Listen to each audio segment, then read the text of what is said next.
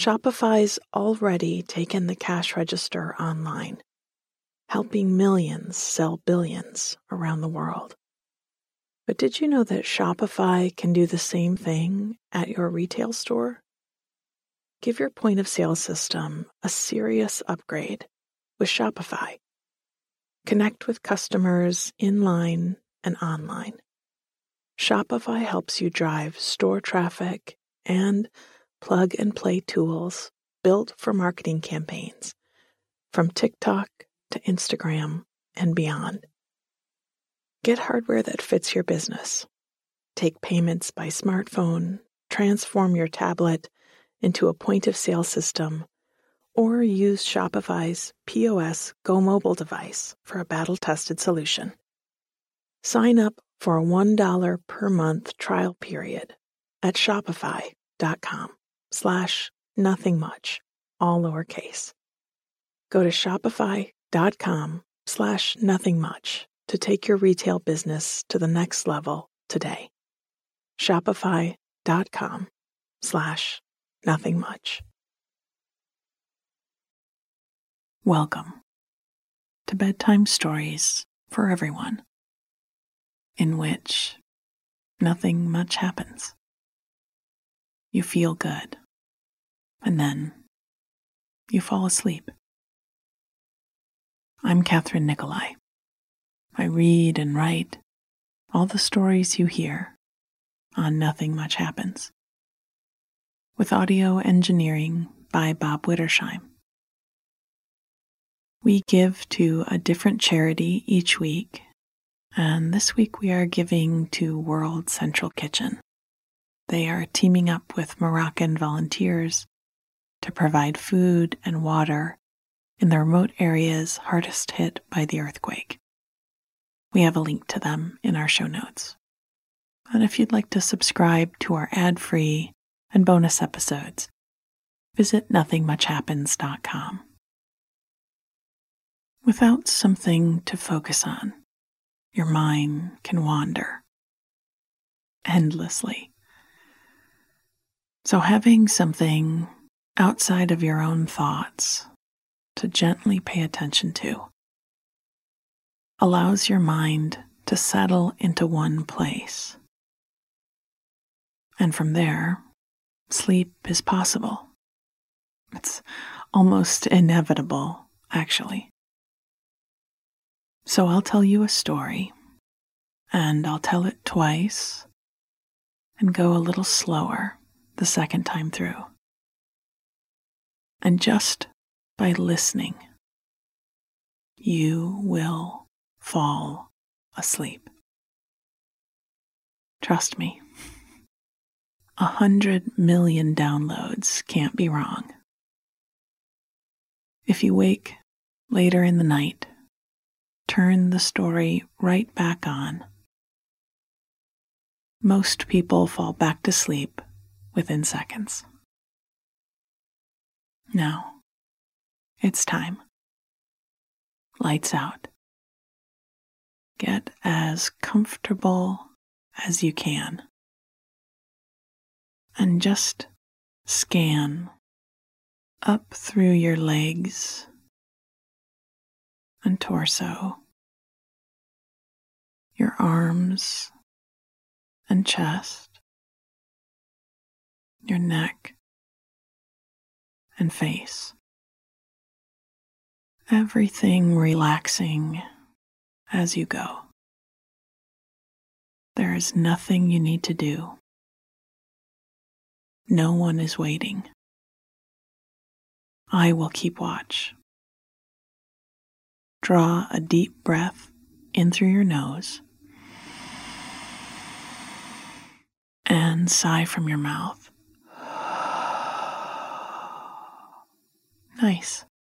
Again, breathe in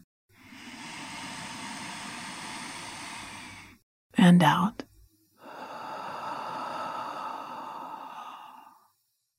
Good. Our story tonight is called Something Blue, and it brings us a little closer to a much anticipated event in the village of Nothing Much It's a story about autumn skies and turning leaves.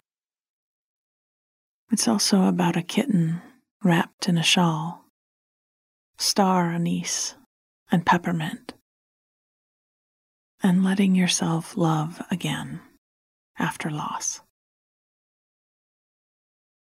Something blue. There was a sycamore tree on the far side of the rose garden at the inn. She had once held a treehouse in her branches, but that was many, many years ago. One late spring, a windstorm had brought it tumbling down, and it had never been rebuilt. But there remained enough of the ladder smallish wood planks nailed into the trunk. That, with a bit of care, one could climb up and settle into the crook of the first hardy branch. And for a cat, it was even easier. So we sat, me and my dear Cinder, she was a small gray cat who walked on silent paws and watched me with yellow eyes. I leaned back against a branch and she climbed deftly into my lap. We turned our faces up to the sky. The leaves around us were just beginning to turn and would soon be the color of Cinder's eyes. Beyond their canopy, we were watching for the weather to turn, for the day to brighten, and the clouds to clear. Today was the day it seemed the whole village had been waiting for. A wedding here at the inn. And we were trying to deliver on our gift to the happy couple. Cinder and I had known the bride for a few years. And if we did say so ourselves, had a hand and a paw in their love story. It started when Cinder found a tiny orange kitten, lost and alone on a cold day.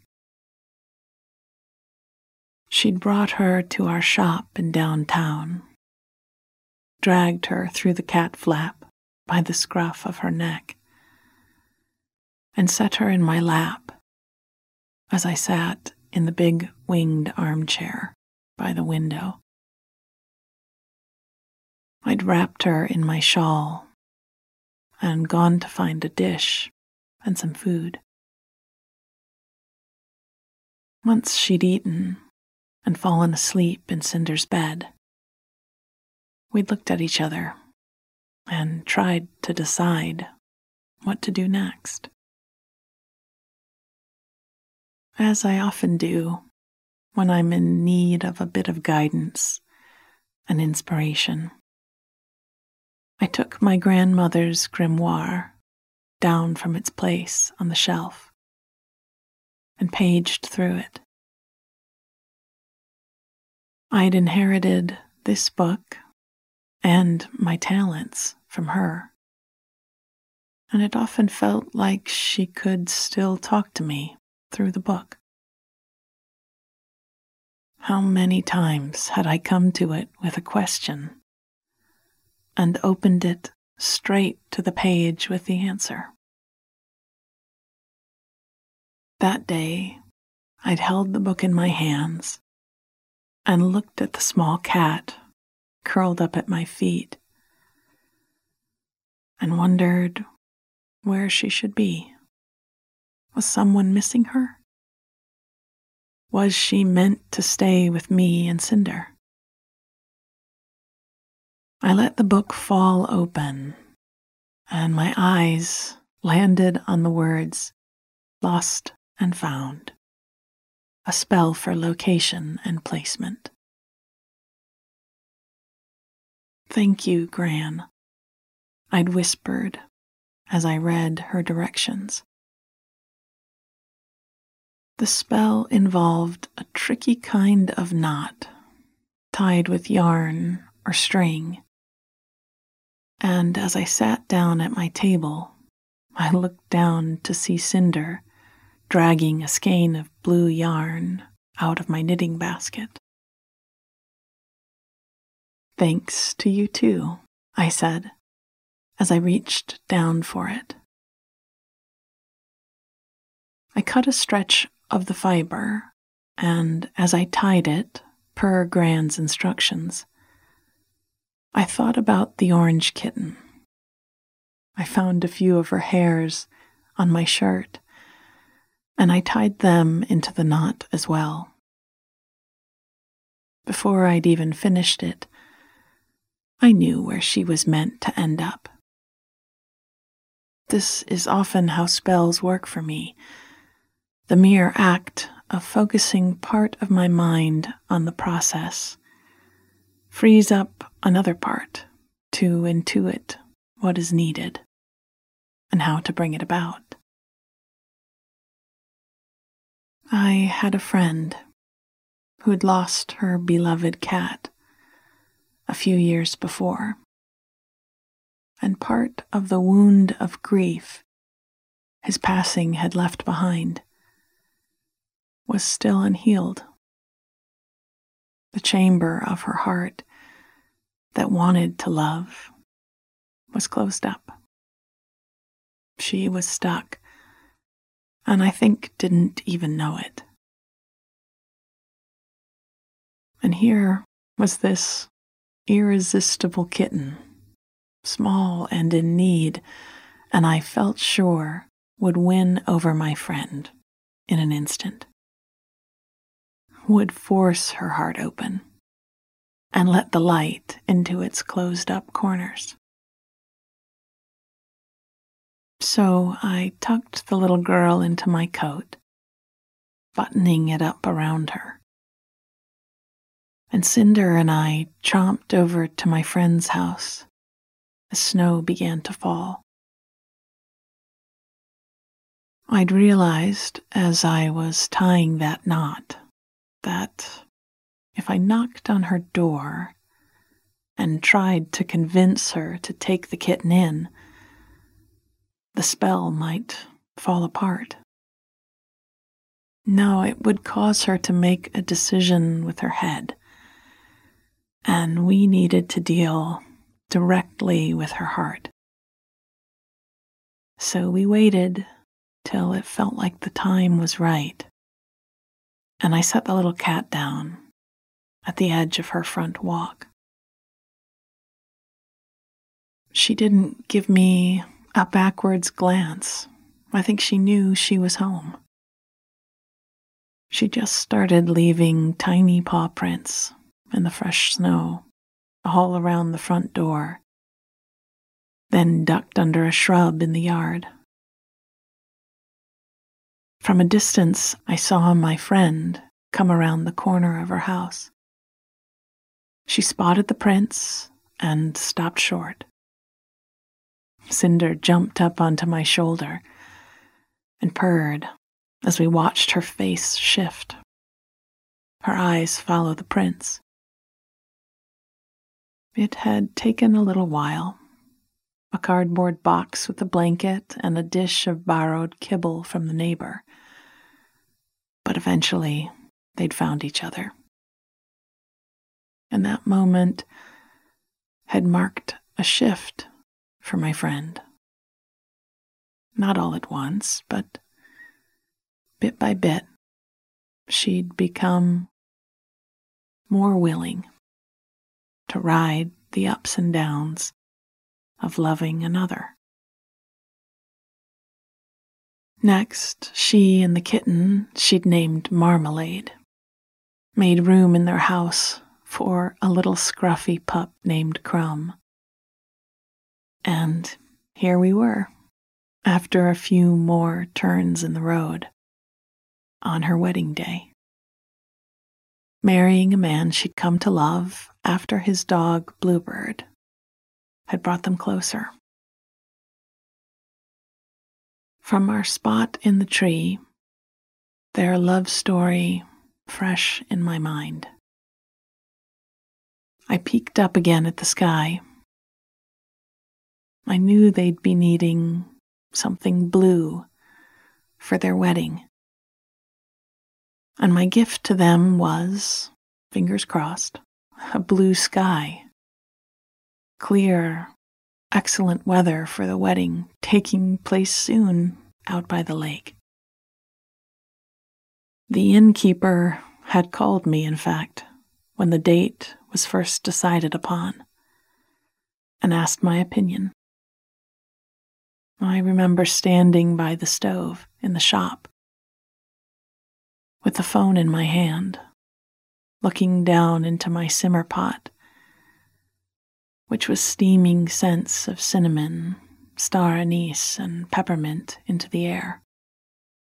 All good for waking up my second sight. I'd asked the innkeeper to repeat the date again and as she did, let my attention travel through my body. Not trying to do anything really, just listening for how it felt. Blue skies, my friend, I'd said into the phone. But they'd been gray when we'd woken, so we'd come to keep watch from this old sycamore. I laid my hand on the rough bark beside me and imagined the whole environment around us shifting. The chill in the air being driven out as the clouds rolled back. I leaned my head back and closed my eyes and breathed deeply, thinking of my friend standing in her dress by the lake, the afternoon sun shining down around her and her sweetheart. I smelled it before I saw it, like a hayride on a crisp day. The sun hitting the dry leaves ready to fall. When I opened my eyes, the skies were a bright September blue. And down the drive of the inn, a slow procession of guests were arriving. Cinder climbed up onto my shoulder, and we descended down the old treehouse ladder. It was nearly time. something blue. There was a sycamore tree on the far side of the rose garden at the inn. She had once held a treehouse in her branches, but that was many, many years ago. One late spring, a windstorm, had brought it tumbling down, and it had never been rebuilt. But there remained enough of the ladder, smallish wood planks nailed into the trunk, that, with a bit of care, one could climb up and settle into the crook of the first heavy branch. And for a cat, it was even easier. So we sat, me and my dear Cinder. She was a small gray cat who walked on silent paws and watched me with yellow eyes. I leaned back against a branch and she climbed deftly into my lap. We turned our faces up to the sky.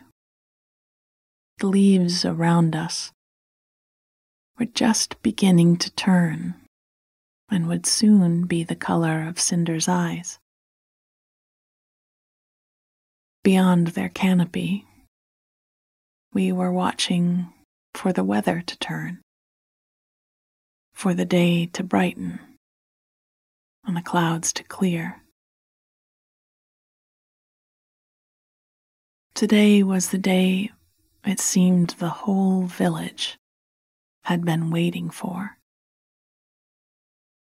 A wedding here at the inn. And we were trying to deliver on our gift to the happy couple. Cinder and I had known the bride for a few years. And if we did say so ourselves, had a hand and a paw in their love story. It started when Cinder found a tiny orange kitten, lost and alone on a cold day.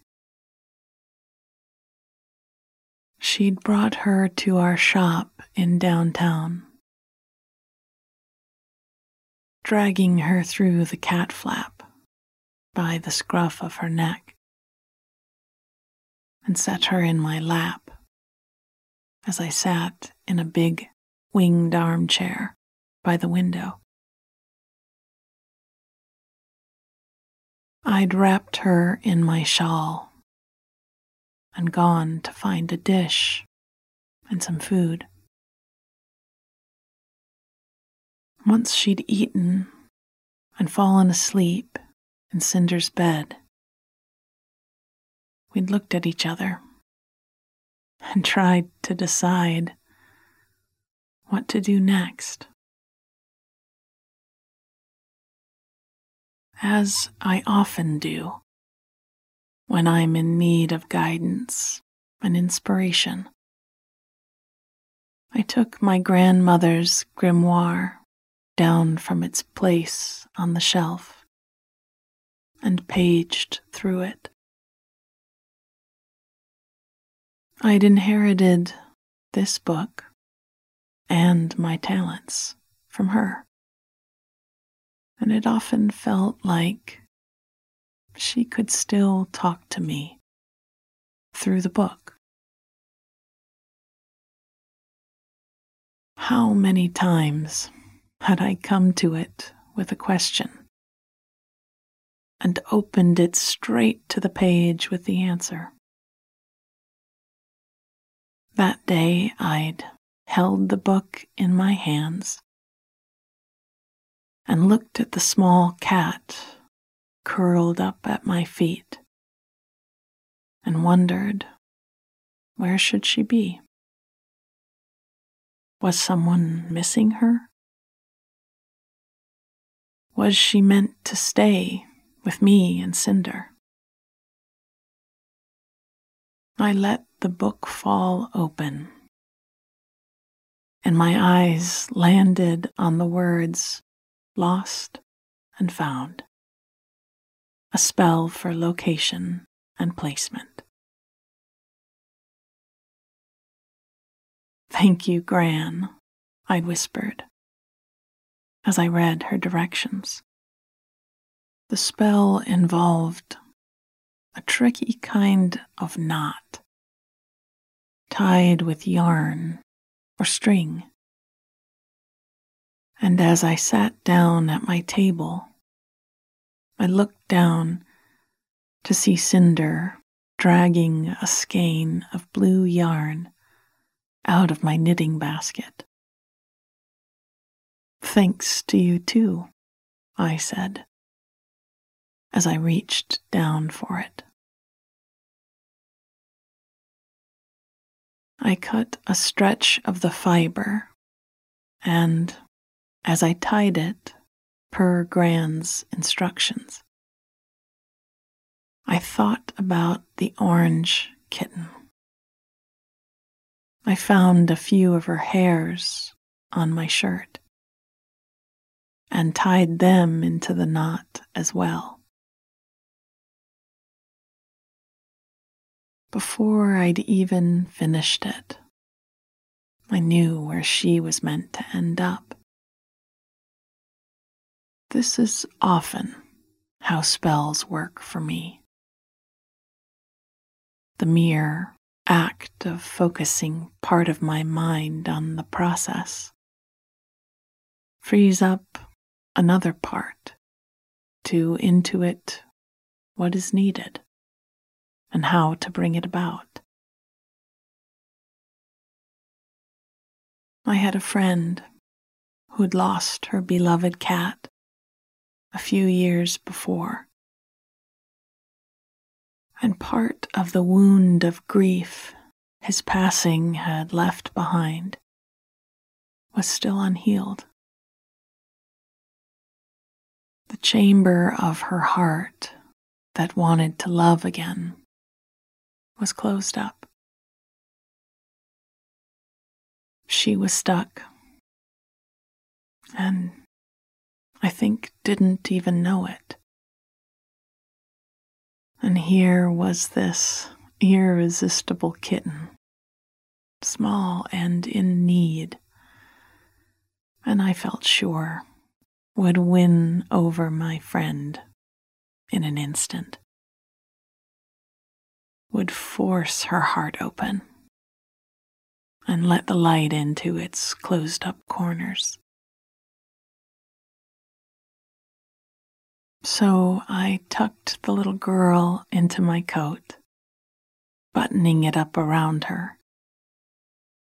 And Cinder and I tromped over to my friend's house as snow began to fall. I'd realized as I was tying that knot that if I knocked on her door and tried to convince her to take the kitten in, the spell might fall apart. No, that would cause her to make a decision with her head and we needed to deal directly with her heart. So we waited till it felt like the time was right. And I set the little cat down at the edge of her front walk. She didn't give me a backward glance. I think she knew she was home. She just started leaving tiny paw prints in the fresh snow all around the front door. Then ducked under a shrub in the yard. From a distance, I saw my friend come around the corner of her house. She spotted the prints and stopped short.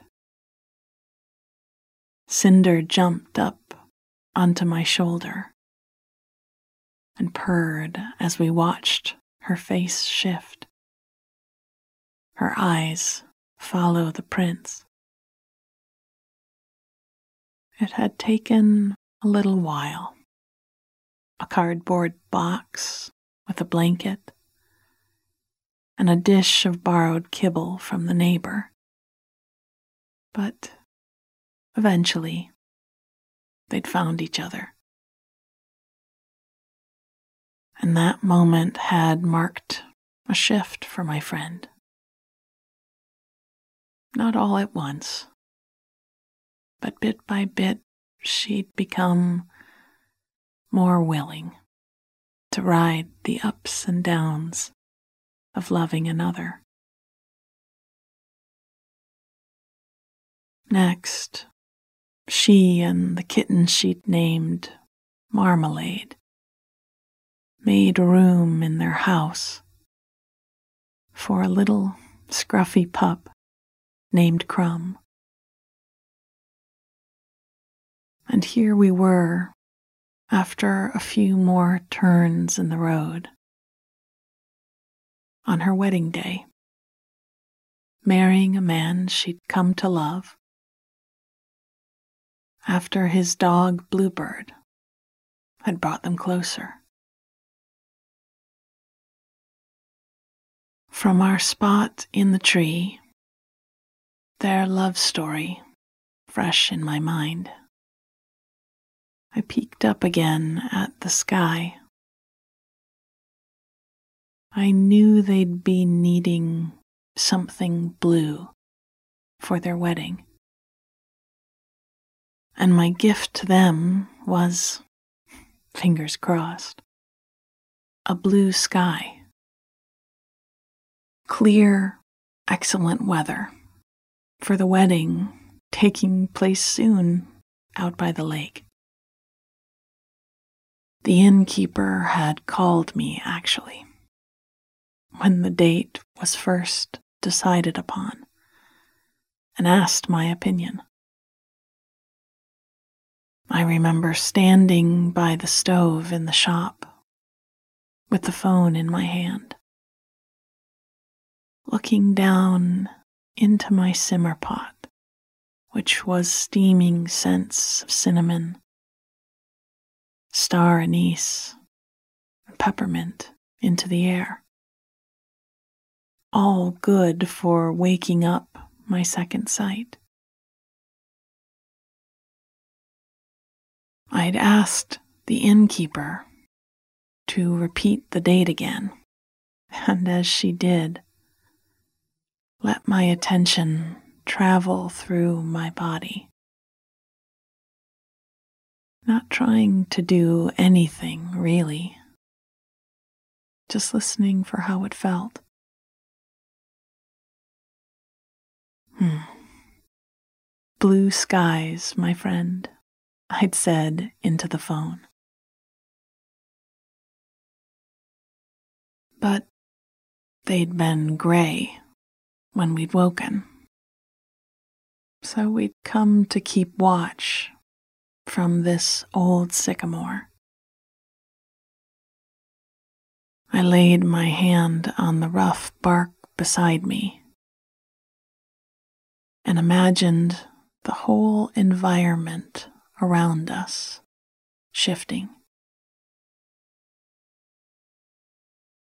The chill in the air being driven out as the clouds rolled back. I leaned my head back and closed my eyes and breathed deeply. thinking of my friend standing in her dress by the lake. The afternoon sun shining down around her and her sweetheart. I smelled it before I saw it, like a hayride on a crisp day. The sun hitting the dry leaves ready to fall. When I opened my eyes, the skies were a bright September blue. And down the drive of the inn, a slow procession of guests were arriving. Cinder climbed up onto my shoulder and we descended down the old treehouse ladder. It was nearly time. Sweet dreams.